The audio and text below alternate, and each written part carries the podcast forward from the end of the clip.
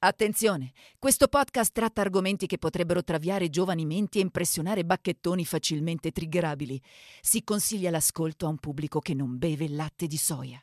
Raga, lo sapete che adesso c'è gente che sta piangendo in questo Eh, momento? Perché siamo arrivati All'ultima puntata. alla seconda stagione. Cioè, un doppio finale, la fine della saga di Amanda Knox e alla fine della seconda serie di Non aprite quella podcast. Quindi in che momento siamo adesso? Nel novembre 2007, la morte della ventunenne inglese Meredith Kercher sconvolge il mondo. Tutti si chiedono chi l'abbia potuta uccidere e perché.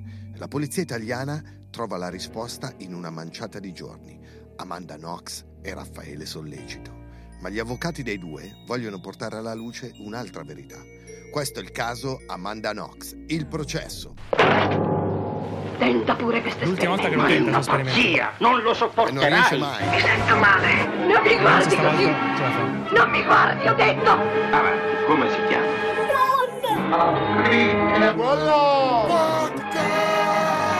Sono loro i veri assassini. Devono pagarla. Ah, è un'opera meravigliosa. Benvenuti all'ultima puntata di questa stagione, season finale di Non aprite quella podcast. Un podcast che parla, che ha parlato di misteri irrisolti, di crimini inquietanti e di fatti spiegabili per la scienza e oh, vaffanculo.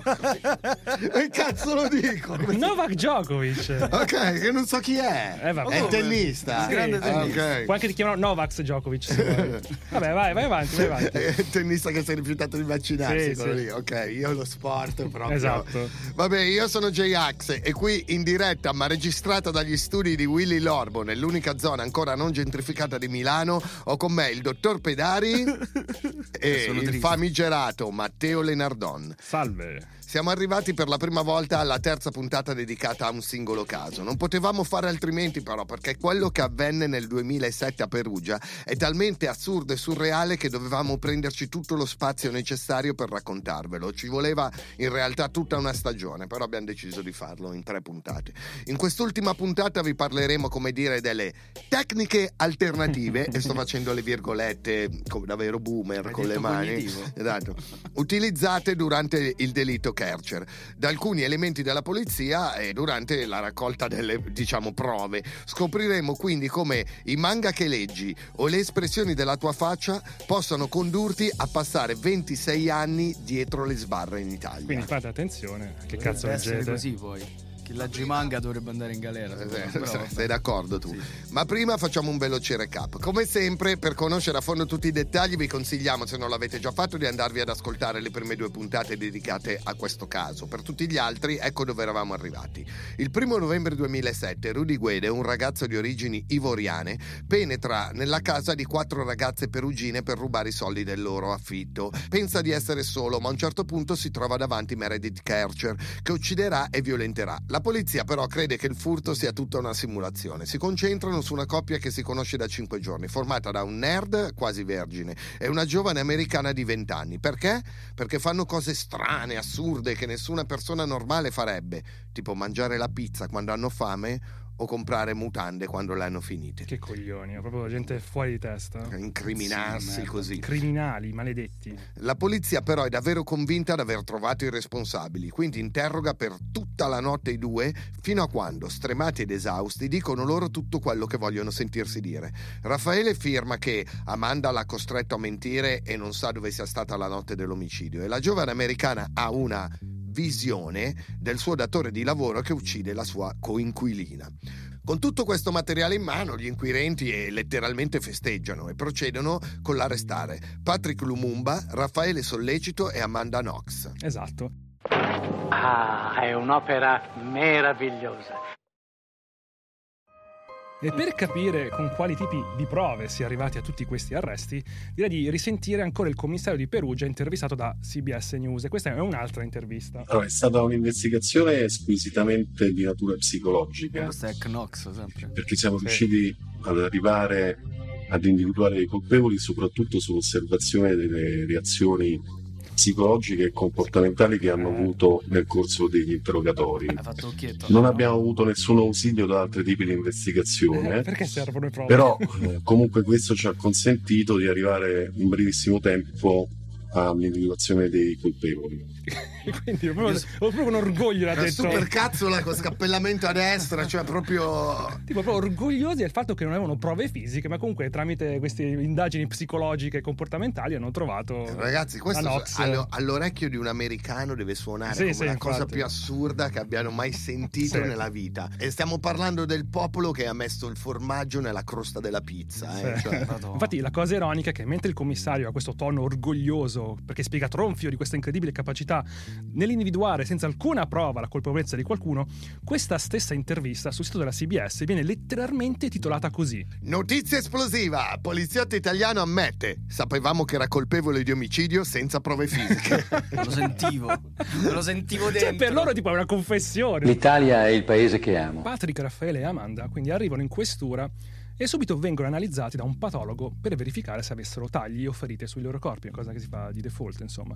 E il patologo trova niente, non trova un cazzo di niente. Esatto, non trova niente. Sono tutti e tre privi di qualsiasi escoriazione o livido. Intanto i leader della squadra mobile di Perugia tornano nella stanza di Meredith per cercare le sue cose. Ma la realtà dei fatti è problematica per la narrazione che stanno costruendo.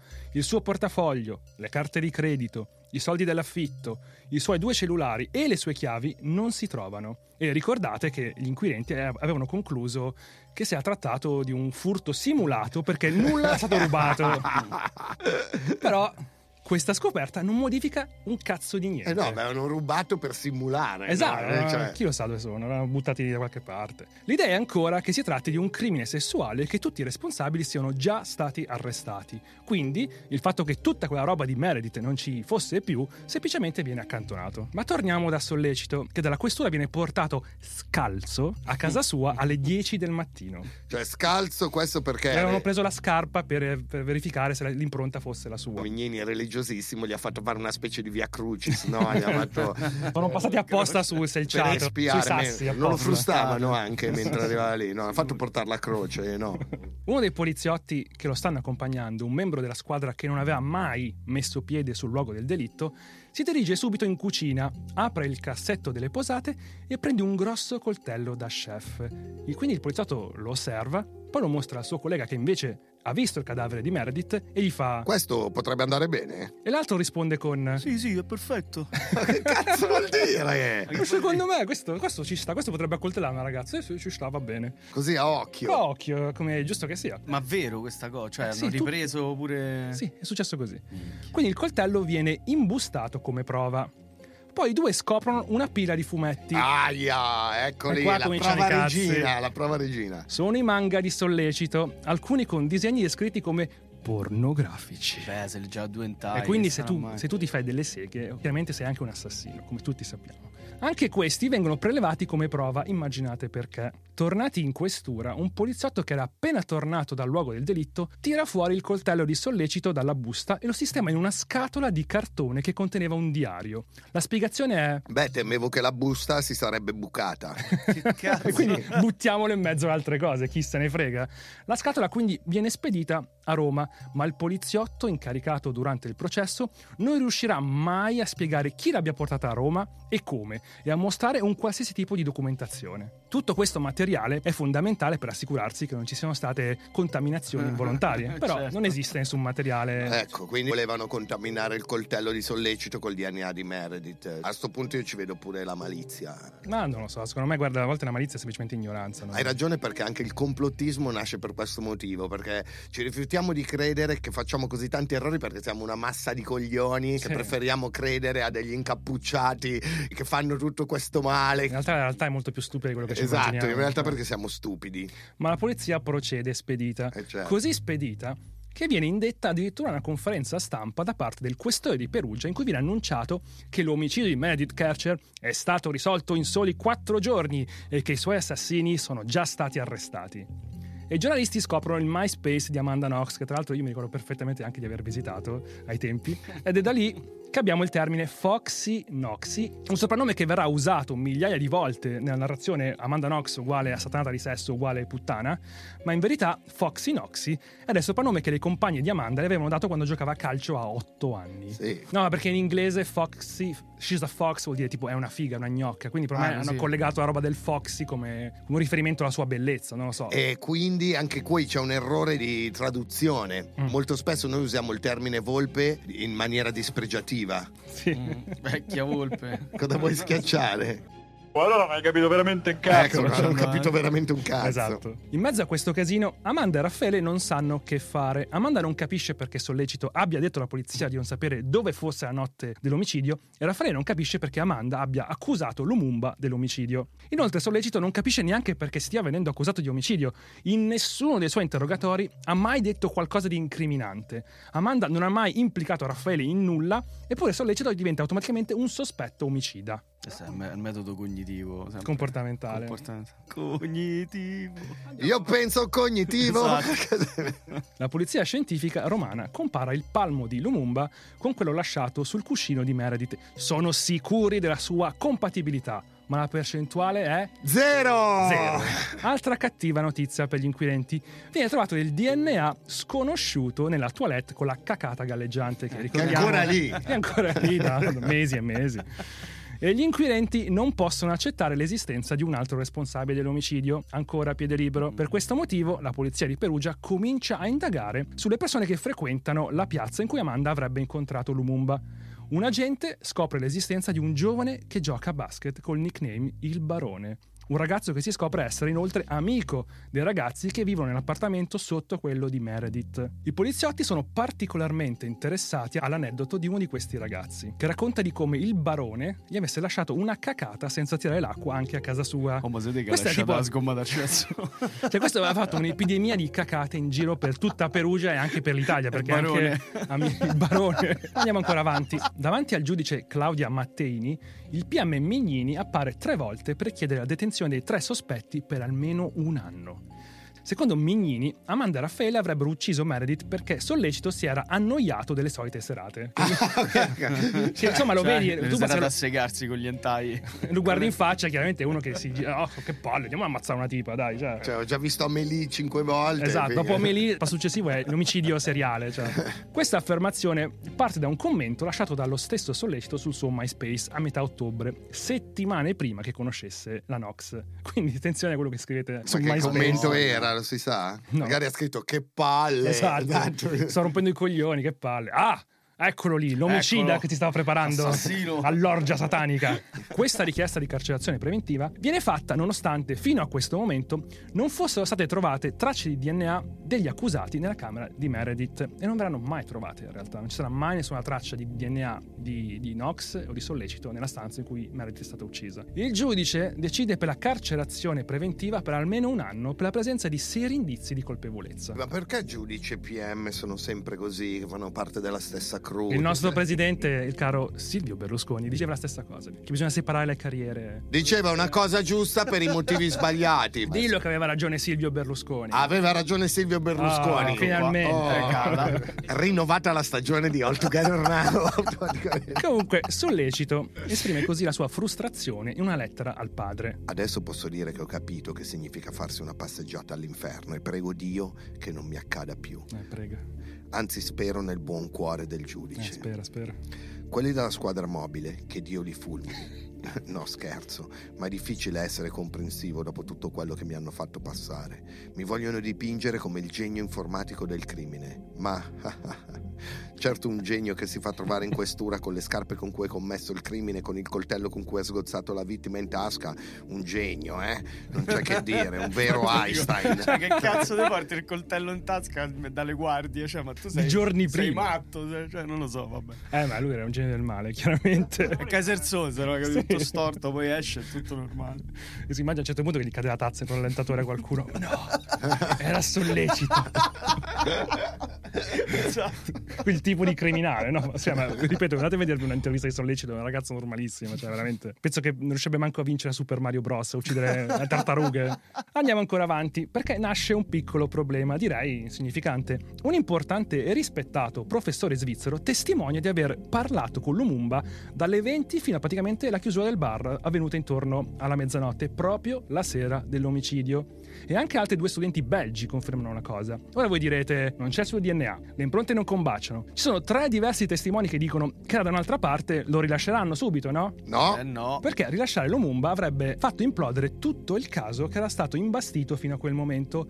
Avrebbe cioè significato dover liberare anche Amanda e Raffaele, quindi il suo rilascio venne ritardato in ogni modo. In questo momento, se i media avessero sbandierato ai 420 questa evoluzione del caso, ci sarebbe stata una pressione per liberarli. Sì, perché erano i media che andavano lì ogni giorno a cercare appunto a scavare su internet, sui blog, su qualsiasi foto che trovavano per dipingere ancora di più i due come dei pazzi criminali. Cioè. Perché vendeva, si stava sacrificando e si è sacrificata la vita di due persone tre in questo, in questo, momento, anche Lumumba, per soldi. Quindi non, non è solo ignoranza, è, magari a uno il dubbio può anche venire, ma a un certo punto fanno la scelta di continuare perché si sta facendo soldi. Un editore si chiede, venderebbe di più come colpevole Nox o un colpevole normale, maschio, non lo so, Nox, Nox vende di più. E quindi per soldi si decide di distruggere la vita delle persone. Tra l'altro faccio un esempio di questa, di questa, strategia, addirittura viene trovata letteralmente una foto di Halloween di Sollecito in cui è vestito come una mummia con una mannaia di plastica e quella foto viene usata, per, viene usata per dire ecco il criminale che amava portare in giro queste mannaie. Ma è una mannaia di plastica da mummia stupida da, da 3 euro tipo. È incredibile. Ma proseguiamo. Il 13 novembre arriva una scoperta fondamentale per l'accusa.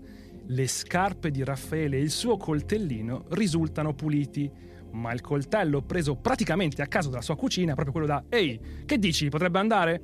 Da un riscontro positivo. Il DNA di Amanda Knox viene trovato sul manico e il DNA di Meredith Kercher sulla punta della lama. Abbiamo quindi l'arma del delitto. Ma l'aveva messo dentro la scatola. Abbiamo l'arma del cioè, delitto. Ovvio. Fatti i cazzi tuoi, abbiamo l'arma del Ma delitto. ovvio, Fatti, scusa. anche tu fatti i cazzi tuoi, l'arma del delitto. Basta, è l'arma del Cioè, delitto. nella scatola sul sì, diario- Sì, l'arma del delitto, c'era il DNA, quindi state zitti. Altri Ma è 18... stata contaminata. Stai zitto, è l'arma del delitto. Altri... l'ha messa nella Eh, scatola- eh, stai- l'arma del delitto. Altri 18 oggetti eh, appartenenti a sollecito vengono testati, ma sono tutti puliti. Ma è solo un errore. L'arma del delitto è quella lì, l'hanno trovata. Intanto la poliziotta che indaga sul barone è così scalta, perché questa penso che sia addirittura forse l'unico personaggio Oh, positivo quasi un rogue vicenda. detective, cioè che, che segue le proprie regole, Il proprio istinto. il, il proprio istinto e che nel film verrà interpretata da Scarlett Johansson, cioè perché veramente l'unica, l'unica che sta lavorando per la giustizia. E questa poliziotta è così scalta da riuscire a identificarlo in modo chiaro questo barone. Il barone è Rudy Gede. Ma non sappiamo il nome della poliziata che gli lanciamo un, Sì, fra props. poco ve lo dico. Ok. La polizia ha già le sue impronte digitali, prese dopo essere stato beccato a dormire nell'asilo nido a Milano, vi ricordate nella prima puntata Ok. ne abbiamo parlato. Le impronte vengono mandate anche alla scientifica di Roma per un controllo che non si sa mai. E qui diciamo una cosa, in un caso normale, forse in un paese normale, la storia si sarebbe conclusa qui. Un classico furto andato a puttane in cui il ladro impanicato uccide chi non si aspettava di trovarsi di fronte. E la poliziotta che ha trovato Gede, il suo nome è Rita Ficarra, Grande Rita! Grande Rita! Subito. sarebbe stata celebrata come l'eroina capace di trovare l'assassino. Magari avrebbe anche ricevuto una promozione, magari degli incomi importanti, tipo che so, Martella che ti dondola sulle sue ginocchia. che credo che sia il loro. Si fa mangiare i credo che- biscottini. Dalla bocca, sì. Come- Come un uccellino. sulla pancia. Credo che questa sia l'onorificenza più alta che un poliziotto può ricevere. Imboccato una martella sulle sue ginocchia. Ma siamo in Italia, quindi la nostra storia Va avanti. Va avanti. Siamo al 15 di novembre e sia Raffaele che Amanda scoprono del coltello da cucina positivo al DNA. Quindi immaginate, cioè, che cazzo possono pensare questi propri due ragazzi.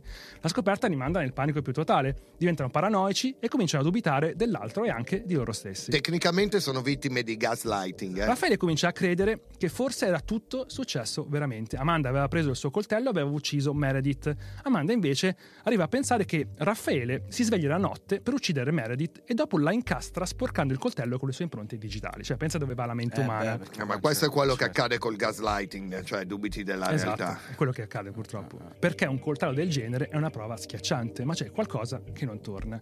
Nella stanza dove si è consumato il delitto, come dicevo prima, non si trova la minima traccia del DNA di Amanda o Raffaele, non c'è da nessun punto della stanza, c'è il DNA di nessuno dei due. Anche se tu ti metti, ah cazzo, tolgo il mio DNA, non puoi farlo, non puoi togliere il DNA di, una o due persone e lasciare quello di un terzo. Nessuno al mondo l'ha mai fatto e nessuno mai riuscirà a farlo, è impossibile. Ma andiamo al giorno successivo, il 16 novembre, perché la scientifica di Roma identifica le impronte insanguinate come appartenenti a Rudy Ghede. E mo'? E mo il PM ordina subito l'arresto e scatta la caccia all'uomo. La polizia scava nel passato del ragazzo e scoprono della sua intrusione con arrampicata in uno studio di avvocati a Perugia dopo aver spaccato con un sasso una finestra. Insomma, esattamente quello che è avvenuto nella stanza della? Kercher. Dov'è il tuo dio? E anche questa volta, in un paese normale, questo avrebbe fatto uscire di galera Amanda e Raffaele e la storia si sarebbe conclusa qui.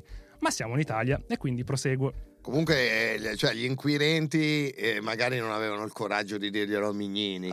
Non sto parlando di questo caso, ma credo che a volte capita che spendi tutto te stesso per promuovere una tesi, quando quella tesi si sbriciola, tu non puoi più fare un passo indietro e devi comunque proseguire su quella cazzo di tesi. Non sto dicendo che questo è il caso, parlo di casi in generale. La paura di essere querelato la di Matteo. Raffaele ormai è in crisi profonda. Invece di celebrare la sua laurea, è in prigione. Era già pronto per andare a fare il master in Bocconi. Invece si trova a scrivere nel suo diario questo. Amanda è stata la mia prima vera conquista. Da ragazzino ero grasso e tutti mi chiamavano il cicciolone. Mi guardavo allo specchio e mi facevo schifo. Allora mi sono detto che c'era solo una cosa da fare, la palestra. Ah, palestra. Look Maxare. E così sono cambiato.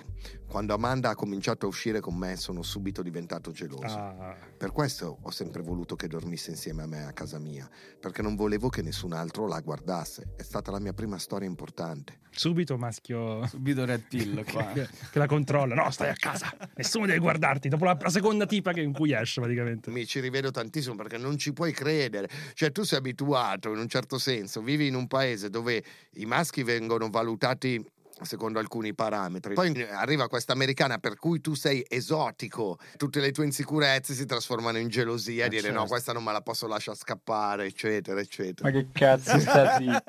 Fanculo. Questa è la mia opinione. Vabbè. Ma torniamo alla caccia per prendere Rudy. Vaffanculo, Matteo. Una ricerca che si rivela essere parecchio problematica per gli inquirenti. Inoltre, stranamente, la carriera di ladro di Ghede viene praticamente messa a tacere. Sui media non verrà quasi mai discussa, perché altrimenti avrebbe cozzato troppo con l'immagine da bravi ragazzi di Nox e Sollecito. Comunque, torniamo a Rudy, perché come vi ricorderete, Rudy è fuggito in Germania come fanno le persone innocenti, tra l'altro.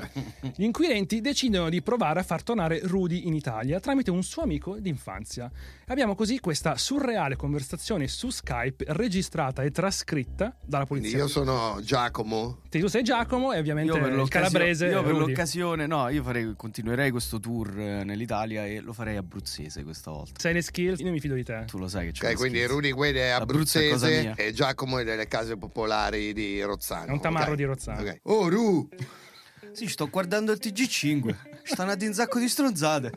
È apposta, più stai fuori più inventano le stronzate. Ascoltami, ho cercato di comprare sto biglietto, no? Eh, sì. Solo che devo dare troppi nominativi, andiamo in mezzo alla merda, però tu fondamentalmente mi devi dire quanto costa sto biglietto. Ma penso che costerà un'ottantina d'euro. Oh, però te da informare. Penso che non ci sia un treno diretto da Düsseldorf all'Italia. Vabbè, che vuoi dire? Ascolta, comunque sia, a prescindere. Tocca organizzare per bene perché non è che io vengo di lì, porto un avvocato e ce ne stiamo 60 ore perché me spella anche. Che cazzo vuol dire me spella Eh, anche? L'avvocato spella, l'avvocato vai Ah, me spella, pensavo fosse uno slang. No. Cioè, nel senso, me, me- me chiede due miliardi, capito che te voglio dire? Che cazzo, mica due E lui miliardi. risponde: Sì. Devi tornare, te l'ho detto, più stai fuori e peggio è. Cioè, se te beccano, t'aprono il culo. Ma scusa, no, ma scusa, ma se chiamassi la polizia in Italia e ci dico: Guardate, sono a Milano, eh, ho visto che mi cercate, mi faccio trovare qui, tot tot, non è meglio. No, è meglio che tu prima vieni di qui, perché non che loro te mandano qualcuno in Germania. No, non ci dico che sto in Germania, io ci dico: ma- mi faccio trovare a- alla stazione di. non lo so. Eh, certo, e loro sono dei coglioni e la chiamata non la registrano. Ma che cazzo fanno? Sta guarda te? Li hai mai visti i film? Eh, hai Ah. visto i film? Ah, Cioè, un discorso a cazzo questo, cioè non regge, Ru. Oh, Ru. che cazzo stai a dire, Ru? Hai mai visto i film? Tu hai da riuscire a trovare, porca troia, ci sei arrivato lassù, sei buono anche a che tornare. cazzo è arrivato? Poi torni. sì. Basta. Hai fatto le peggio cose nella tua vita, eh? Volevi dire, te sei inculato chiunque, non... Sei inculato chiunque. Non puoi, cazzo, chiappare un treno e ritornare. Anche se non paghi, voglio dire, ti chiudi dentro al cesso, ci stai 10 ore, mica entro al controllore. Oddio. Giacomo prova ancora per diversi minuti a convincere il suo amico a tornare, ma è davvero difficile. Allora ci prova un'ultima volta con un'argomentazione indistruttibile. Devo veramente dire sta Sì. cosa è orribile, vabbè. Cioè, fondamentalmente, capito, uno nero che esce dalla Germania non lo fermano. Questo è razzismo al cubo, è razzista verso i neri, verso i tedeschi, cioè La logica è comuni. comunque se un nero esce loro lo lasciano, fa prego, non se lo fermano mica. Vedi? Stanno via. Ora Rudy gli spiega che è senza documenti e che ha paura che lo riconoscano sul treno. Allora Giacomo ha un'altra idea. Appena scendo dall'Utreno, sta a vedere mi beccano subito. Ascolta, sai che posso fare? Eh. Posso andare a vedere tipo su Wikipedia sul codice, quello penale, no? Sì. Su Wikipedia. Su Wikipedia vedo del codice penale. Figa, questo è veramente scemo e più scemo. Sì, esatto. Aspetta un attimo, tu stai connesso, rumore della tastiera. TG5 qua stanno a dire che ha organizzato lo festino, ma senti tu? Oru, lo sai come sono i giornali, no? Potresti anche diventare bianco entro due giorni. Giacomo comunque fa stand up comedian oggi probabilmente. Fammi vedere se c'è scritto qualcosa sul codice. Stasera dove cazzo vai a dormire? Eh, su una nave. E come dove ci sono le navi in Germania? Eh, ci sta lo fiume, lo Reno. Oh Oh già. già. Ah, già. Oh già. Oh già, che cazzo stai? C'è sta lo cazzo fiume. stai a dire? C'è lo fiume. Ah, ah, giusto, giusto. Senti, ho trovato qualcosa. Due cretini proprio. Praticamente prima che diventi internazionale c'è scritto che ci vogliono 30 giorni, quindi tu devi entrare subito. Ma poi la grande idea per la fuga di Rudy. Ho raccontato sta storia a un omino. Eh, Un omino, no? E questo mi ha detto di andare nella legione straniera. qual è la legione Eh, straniera? che cazzo ne so io? Ma dai, ma lascia fa, ma mica siamo ai tempi dei romani. Senti, io c'ho avuto- Allora, se prendi quello delle 11.27, devi cambiare a Basel e a Art Golden. So un cazzo.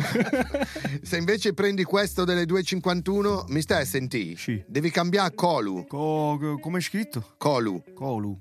Cola. Eh? Aspetta che non so come cazzo è scritto, praticamente ci sono due cambi. Eh. Ah, no, no, no, Coln. No, no, Colu. Eh, cosa? Coln. X? X. X come cazzo gli è uscito X? X, ma sei tonto, Coln. Insomma, alla fine Giacomo spiega a Rudy come arrivare in Italia. Ma Rudy ha paura della polizia e dei controllori. Non vuole che pensino che stia scappando. Sì, uomo, il controllore alle 2.51 di notte, cazzo, cioè chi c'è? Dopo mi mandi il numero e gli dico che è un coglione. Oh, devo attraversare lo Friuli Venezia Giulia. Dai, ma che cazzo sta a fare il controllore alle 4 di mattina in Friuli, Venezia Giulia? Io ero stronzo. Questo coglione. Dammi il numero che lo chiamo. Chiamo io, dico- dico un coglione. Cazzo un co- sta- Che cazzo lavoro sta a fare controllore alle 3 di notte? che, che vita di merda fai? Pensa a tua madre.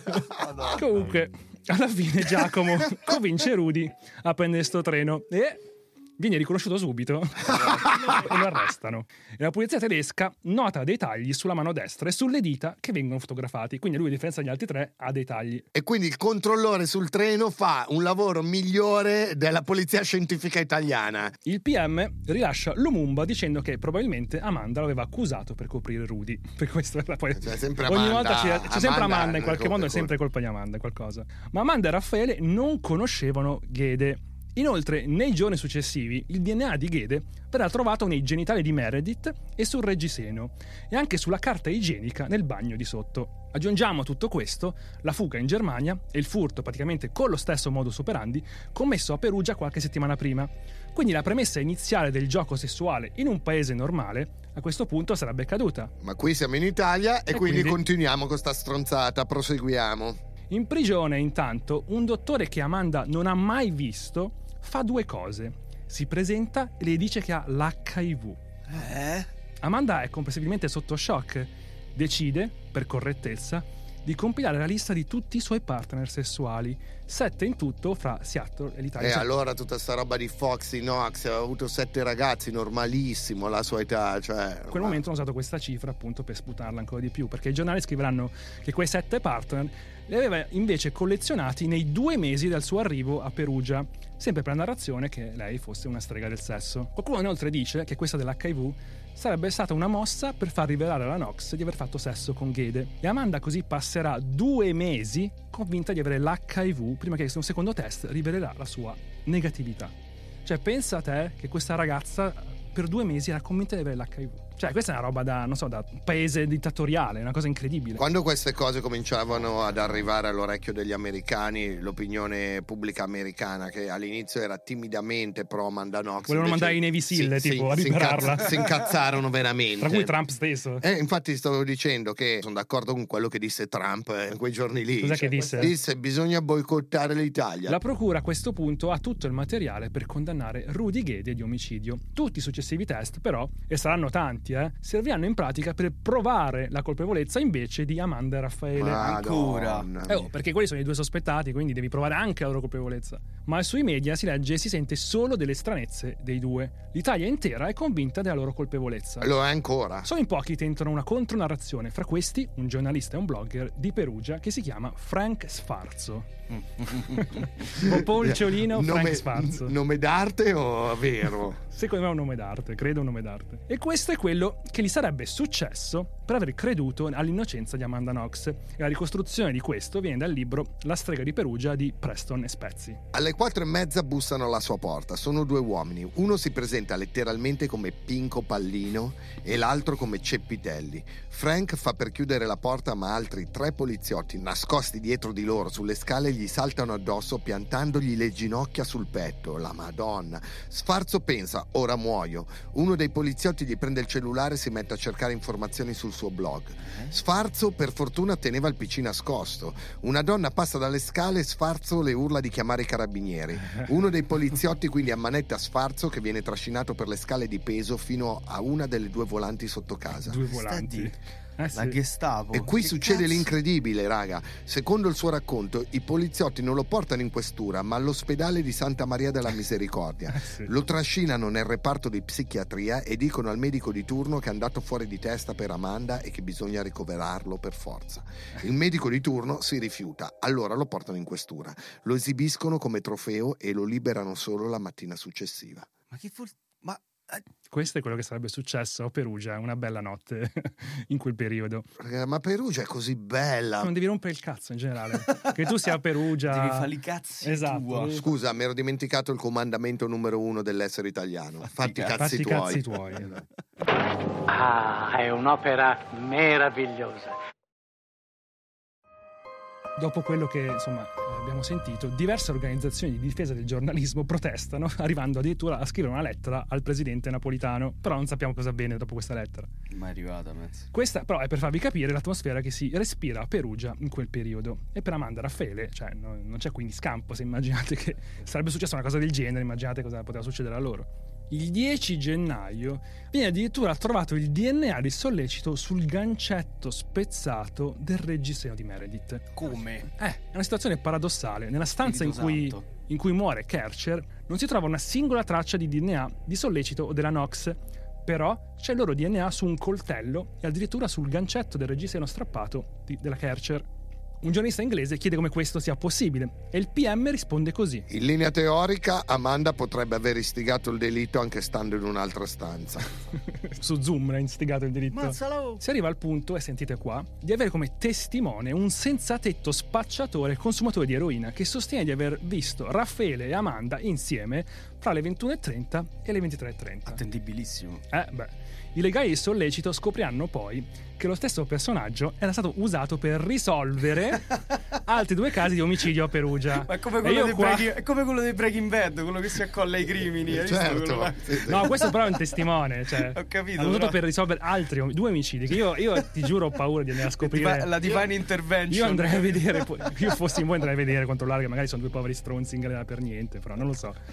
Invece, per quanto riguarda appunto il consumo di eroina, il sostituto procuratore durante il processo lo difende così. Preciso nel racconto e pienamente attendibile perché Totò ha messo in aula di essere un consumatore di eroina. Inoltre, l'eroina non è un allucinogeno Eh. e quindi il test non aveva le visioni la sera del delitto quando vide Amanda e Raffaele. Eh beh, non fa una piega. Ho giusto fatto d'eroina. No, ma raga, che- ma- che vuoi che sia? Porca puttana, Cioè, ma dove quando- siamo qua, quando- veramente? Quando serve l'accusa va bene qualsiasi droga. Cioè. Comunque, finalmente una buona notizia per tutti gli eroinomani che ci stanno ascoltando in questo L'eroina momento. non è come la marijuana che ti fa commettere omicidio in manga. Cioè, Siete attendibili. Ok. Non, Non vedi ascol- allora che non le dico le cazzate. non io. ascoltate i vostri genitori. Continuate a bucarvi e un giorno, se sarete fortunati, sarete utilizzati come testimoni chiave in un omicidio. Non ascoltate quelli che vi dicono no, l'eroina fa male. Aspettate, un giorno avrete la vostra rivincita. Ma per capire veramente... Ma che cazzo? Vabbè, scusami, un giorno era- sarai... Era bellissimo, però, cioè, la verità. Ma per Uno capire... Spotify original, anche oggi. Spotify sostiene. Continuate a drogarvi. Messaggio bellissimo. Ma per Grazie. capire veramente quanto erano nella merda Sollecito e Nox, ascoltiamo una parte della ringa finale del PM. Ai fini della ricostruzione della personalità dei tre imputati, l'innegabile tendenza di questi soggetti, in particolare del sollecito, Eh. alla lettura di racconti particolarmente violenti, in particolare il manga Blood the Last Vampire, Tra l'altro, manga bellissimo, anche l'anime ve lo consiglio, è bellissimo. Fumetto rinvenuto nell'abitazione del sollecito, contenente scene estreme di violenza e sesso, oltre alla spiccata predilezione per tutti i tipi di coltelli. Tavernese Francesco, sarebbe Totò, No, no, è un'altra persona. Tavernese Francesco ha ricordato che Raffaele era un fan di Marilyn Manson. Eh, Ecco. e allora, e allora te la cerchi, allora sei chiaramente Case l'assassino. closed, case Esatto. closed. E un altro frequentatore del collegio ha raccontato di essere rimasto turbato dal fatto che lo stesso visionava dei film erotici dal contenuto davvero violento, quelli cosiddetti di sesso estremo. Perché vi spiego in un'intervista sollecito, spiega di aver visto, ma solo per ridere, eh, film di zoofilia insieme ai suoi compagni. Ci sono eh, i miei amici che sono iscritti a quelle chat Telegram dove ho visto le peggio cose, è un trauma ogni pranzo. Ciò Bravo, non di- vuol dillo dire così. Ma ciò non vuol dire che avete ammazzato nessuno, no? Sono solo dei cavalli, dai. ma sentiamo ancora il PM. Questo è un po' l'aspetto più appariscente ed impressionante di questa vicenda, e cioè il fatto che delitti efferati e crudeli che un tempo erano riservati a particolarissime tipologie di criminali, oggi per una forma di livellamento dei fenomeni criminali a tutta la collettività, per l'atmosfera satura di violenza e di efferatezza che si respira alla televisione, al cinema, Ma che cazzo sta al cinema e in una certa editoria di tale crudeltà divengono capaci dei giovani, che qualcuno ha definito, riferendosi soprattutto alla Nox, al sollecito, come i ragazzi della porta accanto. La notte tra il primo e il 2 ha una caratteristica. Meredith e Amanda erano solo in casa per la prima loro convivenza universitaria. Non c'erano i ragazzi italiani al piano di sotto e non c'erano né Filomena Romanelli né Laura Mezzetti. Era la prima unica notte in cui si poteva trascinare quella ragazza riservata ed innamorata del fidanzato, Giacomo Silenzi, oltre che attaccata alla sua famiglia e soprattutto alla madre e alle ragazze inglesi che facevano un po' sé, trascinarla in un perverso gioco sessuale di gruppo in occasione del quale ci si sarebbe potuti anche impossessare del denaro che Meredith, sempre puntualissima, avrebbe dovuto versare dopo il ponte, cioè il successivo lunedì 5 novembre. Fermo rimanendo che ciò che spinge i tre a organizzare il festino è una motivazione di tipo sessuale, con verosimili agganci nella fumettistica di cui i tre disponevano. Colpa io, fumetti. Colpa di Marilyn Manson e colpa dei fumetti. E va sottolineato che, in ogni caso, per soggetti morbosamente attratti dalla commistione di sesso e violenza, è tutt'altro che inverosimile la connessione di tale progetto alla tradizione di Halloween. Ma porca. Perché se è vero che la notte tra il 31 ottobre e il 1 novembre era passata e Meredith l'aveva trascorsa con le sue amiche connazionali, è altrettanto vero che alle 21 circa del 1 novembre e per le successive tre ore si fosse ancora nella giornata di ogni santi. Eh, che non te Certo. la vuoi sfruttare. e che quello che non si fosse potuto organizzare nella notte di vigilia della festività dei santi si potesse realizzare nella notte di passaggio è? da quest'ultima alla festività dei defunti. Non ci si poteva lasciare scappare quell'occasione. Questo si immagina che cazzo mancano tre ore, raga. Mancano tre Eh, ore. non abbiamo ancora ammazzato nessuno, Cazzo, cioè- andiamo a casa e pigliamo la prima che. Ah, cazzo, la mia coinquilina. Andiamo ad ammazzarla. Grande, che idea! Vai, figa. dai il 5. dai, dai, tre ore ce la facciamo. Vabbè, come al solito noi troviamo l'orrore dove non ce lo aspettavamo, eh? Perché infatti alla fine succede quello che sappiamo tutti. Amanda Knox e Raffaele Sollecito vengono condannati il 4 dicembre 2009 a 26 e 25 anni di reclusione. Porca troia. Gede, con il rito abbreviato, in un processo separato, si prende 16 anni, ma esce galera dopo 14 anni per buona condotta, il 23 novembre del 2021, cioè poco tempo fa, senza essersi mai pentito, senza ammettere la propria responsabilità e accusando ancora oggi Amanda Knox. Io trovo Come veramente il padre, una cosa un certo patologico, quindi... disgustosa. Io trovo una cosa disgustosa che questo sia libero, senza aver mai detto scusa, senza mai aver messo appunto le proprie responsabilità. Nonostante ci siano 12 miliardi di prove che lo incastrino, insomma. Comunque Amanda e Raffaele passano così due anni in galera, fino al 27 giugno 2011, quando finalmente inizia l'appello e il giudice ammette esperti super partes, che praticamente distruggono tutta la metodologia usata nel raccogliere le prove. Gli esperti parlano di contaminazione e di standard non rispettati. Addirittura il famoso coltello di cui abbiamo parlato prima, in cui sarebbe stato trovato il DNA di Knox e Kercher, aveva materiale organico in quantità così infinitesimale da rendere impossibile analisi perfino agli strumenti più tecnologicamente avanzati al mondo.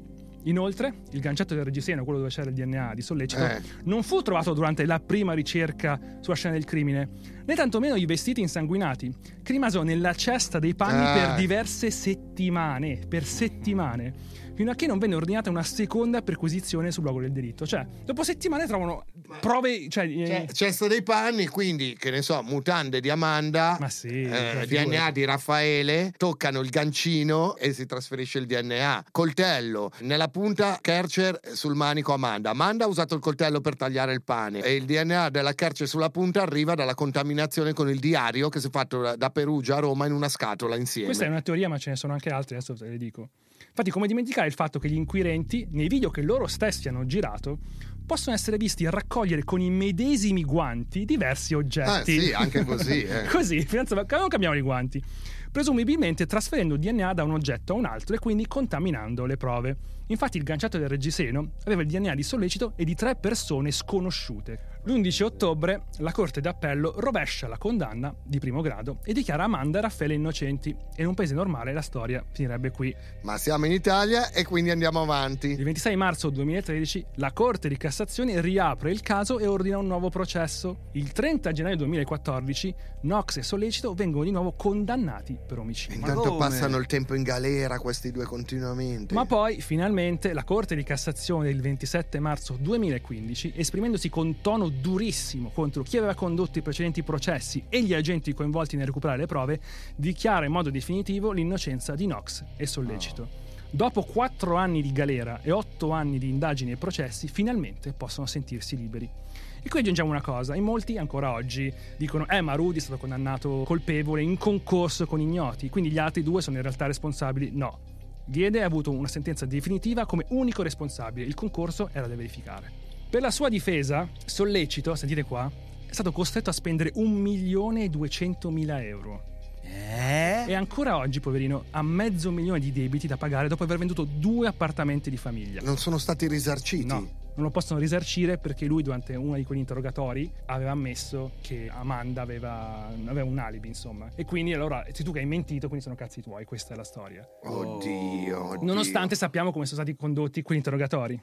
Il 7 dicembre il Consiglio Superiore della Magistratura ha sanzionato Mignini censurandolo, secondo quanto riportato da La Nazione, perché? Avrebbe arrecato ingiusto danno al fermato, emettendo oralmente con grave e inescusabile violazione di legge il provvedimento di dilazione del diritto del fermato a conferire con il proprio difensore, in palese contrasto con la norma contenuta nel codice di procedura penale che prescrive un decreto motivato. E la consegna slash esibizione agli eventi di rito. Cioè, in Quindi pratica- gli ha impedito di vedere il suo Esatto, avvocato. senza eh. scrivere perché, senza nessuna motivazione valida. Inoltre, il 24 gennaio 2019, la Corte europea dei diritti umani ha condannato l'Italia per violazione dei diritti della difesa in merito al processo per la morte di Meredith Kercher. Così ne parla Repubblica. Amanda Knox è stata interrogata il 6 novembre 2007 alle 5.45 di mattina, in assenza di un avvocato, quando erano già state formulate accuse penali nei suoi confronti. I giudici hanno quindi stabilito una violazione del diritto alla difesa di Amanda Knox. Questo stesso diritto, secondo la Corte di Strasburgo, è stato violato anche perché l'interprete presente, per sua stessa ammissione, ha giocato un ruolo che è andato oltre i limiti dell'interpretazione. Cioè, quindi anche Cioè, quindi l'interprete figa interpretava la cazzo. No, la, la spingeva, la spronava a dire: Senti, ammetti questo, di questo. Cioè, insomma, era un poliziotto l'interprete. Così lo Stato italiano ha dovuto pagare alla Nox 18.400 euro. Una cifra veramente incredibile, ridicola. Vi dico altre cifre. 39.952 intercettazioni telefoniche registrate sulle utenze non solo dei parenti più stretti degli imputati, ma anche di amici e familiari lontani, ma mai usate in aula. Il KGB, 39.000, quasi 40.000 intercettazioni telefoniche, ma sai quanto costano? Senti cos'altro è costato. Quattro computer, compresi quelli di Raffaele e Amanda, che avrebbero inoltre potuto dimostrare che effettivamente la notte del primo novembre i due ragazzi guardarono quel cazzo di Amelie, oltre a quelli di Meredith e della coinquilina Filomena, furono bruciati. No, no, questa è proprio una condotta criminale. Furono bruciati dalla polizia, rendendo così impossibile fare perizie. Inoltre, e questa è la cosa clou, la cosa più bella, il filmato di 20 minuti è dal costo di 182.000 euro. Ma come? Con la ricostruzione tridimensionale del delitto secondo la versione dell'accusa, che la procura aveva commissionato a uno studio, non fu mai visto da nessuno. Cioè, questi hanno fatto ricostruire il delitto alla Pixar? Cioè, Esatto. praticamente. È... Direi di chiedere una cosa adesso, per favore, qualcuno, per favore, prendete quel filmato e fatelo uscire su YouTube in qualche modo, anche anon- anonimamente, non lo so. Sì, qualcuno Vogliamo che- vedere questo filmato di 20 minuti da 200.000 euro che nessuno ha mai visto. Qualcuno Vogliamo che ci ha lavorato. Qualcuno che lo cioè, compra per sì, farci dai, un videoclip. Vabbè, no? e comunque la storia di Amanda Knox e Raffaele Sollecito finisce qui. Adesso voglio farvi una domanda. Rispetto a quando abbiamo iniziato, prima della prima puntata, è cambiata la vostra opinione su questo caso? Qui mi è anche impossibile fare l'avvocato del diavolo di chi ha fatto le indagini, quindi sto zitto su questo punto perché. Decidete voi, avete sentito tutto, avete sentito, decidete voi perché è avvenuto quello che è avvenuto. Noi abbiamo un'idea abbastanza chiara, voi? Eh, anche, Scrivetecelo anche magari. la Corte europea c'ha una, Esatto. un'idea abbastanza chiara. Quindi questi sono i fatti, ragazzi. Vi abbiamo letto che cosa ha detto la Corte europea, la Cassazione italiana. Quindi questi sono i fatti che vi hanno narrato questi tre fatti. È piaciuto il gioco di parole, il wordplay. Ed è la fine della seconda stagione. Esatto, siamo già arrivati alla fine, raga. Infatti la domanda è, ma ci sarà una terza stagione? Eh, La seconda stagione non ci doveva essere, doveva essere una one shot e voi avete fatto diventare Non aprite quella podcast un grande successo. Poi quando è finita la stagione avete stalkerato un po' anche imbeccati da noi Spotify e così dovete continuare a fare, no? dovete rompere il cazzo, ci vuole un furor di popolo. Scriveteci a non aprite quella podcast gmail.com e su Instagram a non aprite quella podcast e fateci sapere se volete altri episodi e una nuova stagione. Come al solito quando ci scrivete poi Matteo gli inoltra a Spotify alla mail personale dei direttori di Spotify tutte le vostre mail. Noi andiamo a rinchiuderci ancora nelle nostre camere iperbariche che così rimaniamo belli ci appena accese, vedete. sono appena calde sono. Ci rivedremo ancora? Chissà. Intanto, Ave Satana! Ciao! Ciao. Ciao ragazzi.